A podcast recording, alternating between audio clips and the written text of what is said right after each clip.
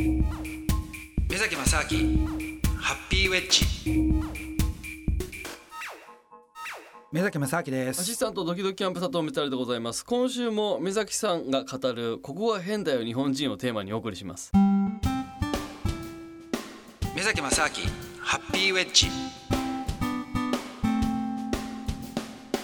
それも露骨にやるとねバレるから。あ そうですね。そしたらねたまにねこう入れ替えたりするとね、うん。手元を見られてたりして 結構目立ちますからね。そうそうあお前バレたよみたいなね。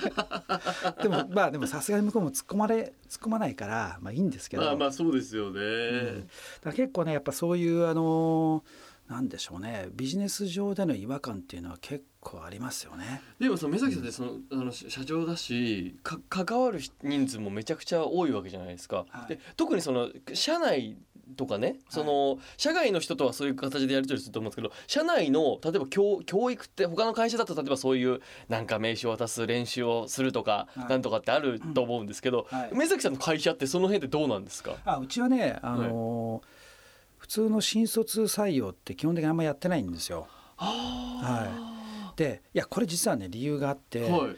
あのまあ、うちの会社みたいにまあベンチャー企業でねうん。やってるとあの学生とか話をして本人はね結構「ああ面白い会社ですね」とか「いやぜひ」とかっていう人たちはまあたまにいるんですけども、はい。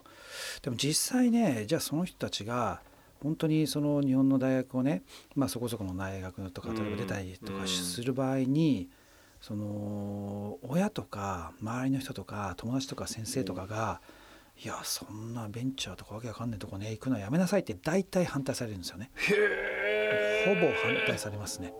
うん、あそうなんですそかう。でいやそんなね会社大丈夫なんですかとか、ね。へうん、あーのいやじゃあ大体5年後にまたあの御社があったらまた頑張りますとかね。ほうえそんなこと言ってくるんですか。いやまあ露骨に言わないけどもそういうニュアンスで要するにだからはあ会社が存続するかどうかも分かんないようなところに入れませんみたいな。えー、いやほんまあしゅそうん、まあ担当直入に言うとそういう感じなんですよ。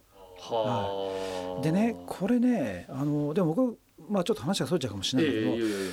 これいつも違和感、まあ、ある意味違和感なんだけども、うん。そうやってみんなその自分が就職する会社がどのぐらい存続するかどうかっていうのをものすごい気にするんだけども、うん。でだからこそじゃあ一番いいのは何かっつったら、い。じゃああの役所に入ることはい。ですよね、うん公務員。そうね。公務員だったらもうん。いやさすがに国は潰れないだろうっていうね、うんうん。まあ国潰れることはまああるかもしれないけども、うん。まあ潰れてても国家のねその例えば国債がまあデフォルトしちゃうとか、うん。債務不履行っていうのはあるけどもでもその債務不履行になったところでじゃあ国の機能が全部停止してで公務員が全員クビになるかっていうとまあそれはあんまりないわけです。一番、はいはい。要するにそうなった時は多分会社もみんな潰れてるだろうからっていうのがあるんで、うんうんうん確率的にはそうなのかもしれないけどそういうね視点でそもそもその会社を選ぶっていうことがおかしいなと思うんですよね。でなぜかっていうとそれってやっぱり会社とか環境に依存することになるわけですよ。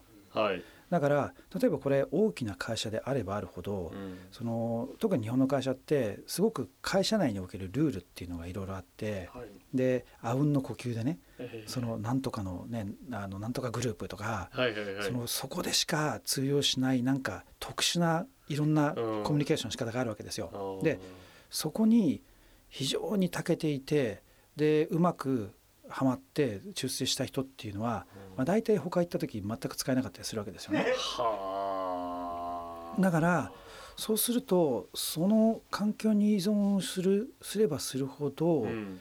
てか依存依存しようとするね、はい。要するに安定的な会社だっていうところで働きたいって思えば思うほど、はい。多分その人はそのその環境が変わった瞬間に潰しが効かなくなっちゃうから一番安定しないんですよ。はあ。だから僕がいつも言ってるのはいやそれね会社に依存するんじゃなくて一番安定するのは何かっつったら、うん。それは環境に依存しないはい。自分の仕事の経験をつけることじゃないですか。そのスキルをちゃんとつけ身につけるところであればもいけるように。うんどんな会社が潰れたって、うん。他の会社に行けばねいいわけで。はい。だってやっぱりね本当に仕事できる人はうん。どんな会社でも欲しいんですよはあまあそれは確かにね。でその人の経験とかなくたってうん。関係ないですよそんなの。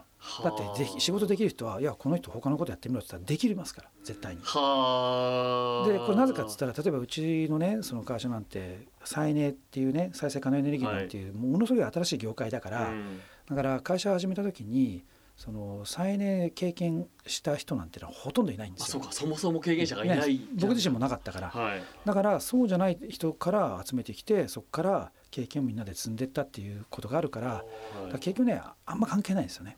はうんでえそのそうか。目崎さんが考えるその見見極めるときにうん。仕事がでできるこの人は大丈夫そうだなって思うポイントってな何ですか？まずねやっぱり受け身でその人から言われたことだけをただ単にやるだけっていう人はあんまりダメですよね。はだから自分で問題意識を持ってで、えー、と単にだからその仕事の与えられたその目の前にあることだけを見てやるんではなくて、やっはい。ぱりその仕事がどこにつながっていてどういう意図でっていうもうちょっとその広い視点でその仕事の内容が分かって、はい。でそれにさらに価値を加えることができる人ですよね。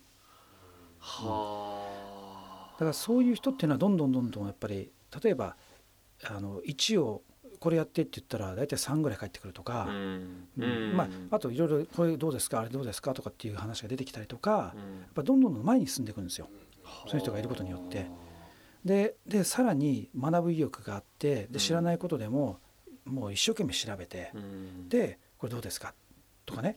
でそれも単にまた自分で暴走するんじゃなくてちゃんとその人と調整しながら話し合ってでいやこれこういうやってみてみたらどうですか？とかこれはどうですかっていろんなとにかく提案を出す人ですよね。そういう人っていうのはやっぱね何話してもできると思いますよ。はあ。なんかそういう人であれば、はい。別にねそのどんな会社にいてもねもう引く手あまたになるわけですよ。まあ確かに欲しがられる人材ではありますよね。だけどそれを本当にね、うん、どういう会社がいいんですかあどういう会社っていうかそのね、うん。あなたの会社大丈夫ですかみたいな感じでやってる時点でだから僕はねもうね開けてそそういう人をもう探してもしょうがないから、うん。であとは本人がね分かんなくてもその周りにそうやって言われちゃうから、あうんだから反対されちゃってねだからそれもしょうがないからだったら最初からその日本の新卒採用をねーうん。もうやめちゃってで逆にね今、あの積極的にやろうと思ってるのは第二新卒って言われてる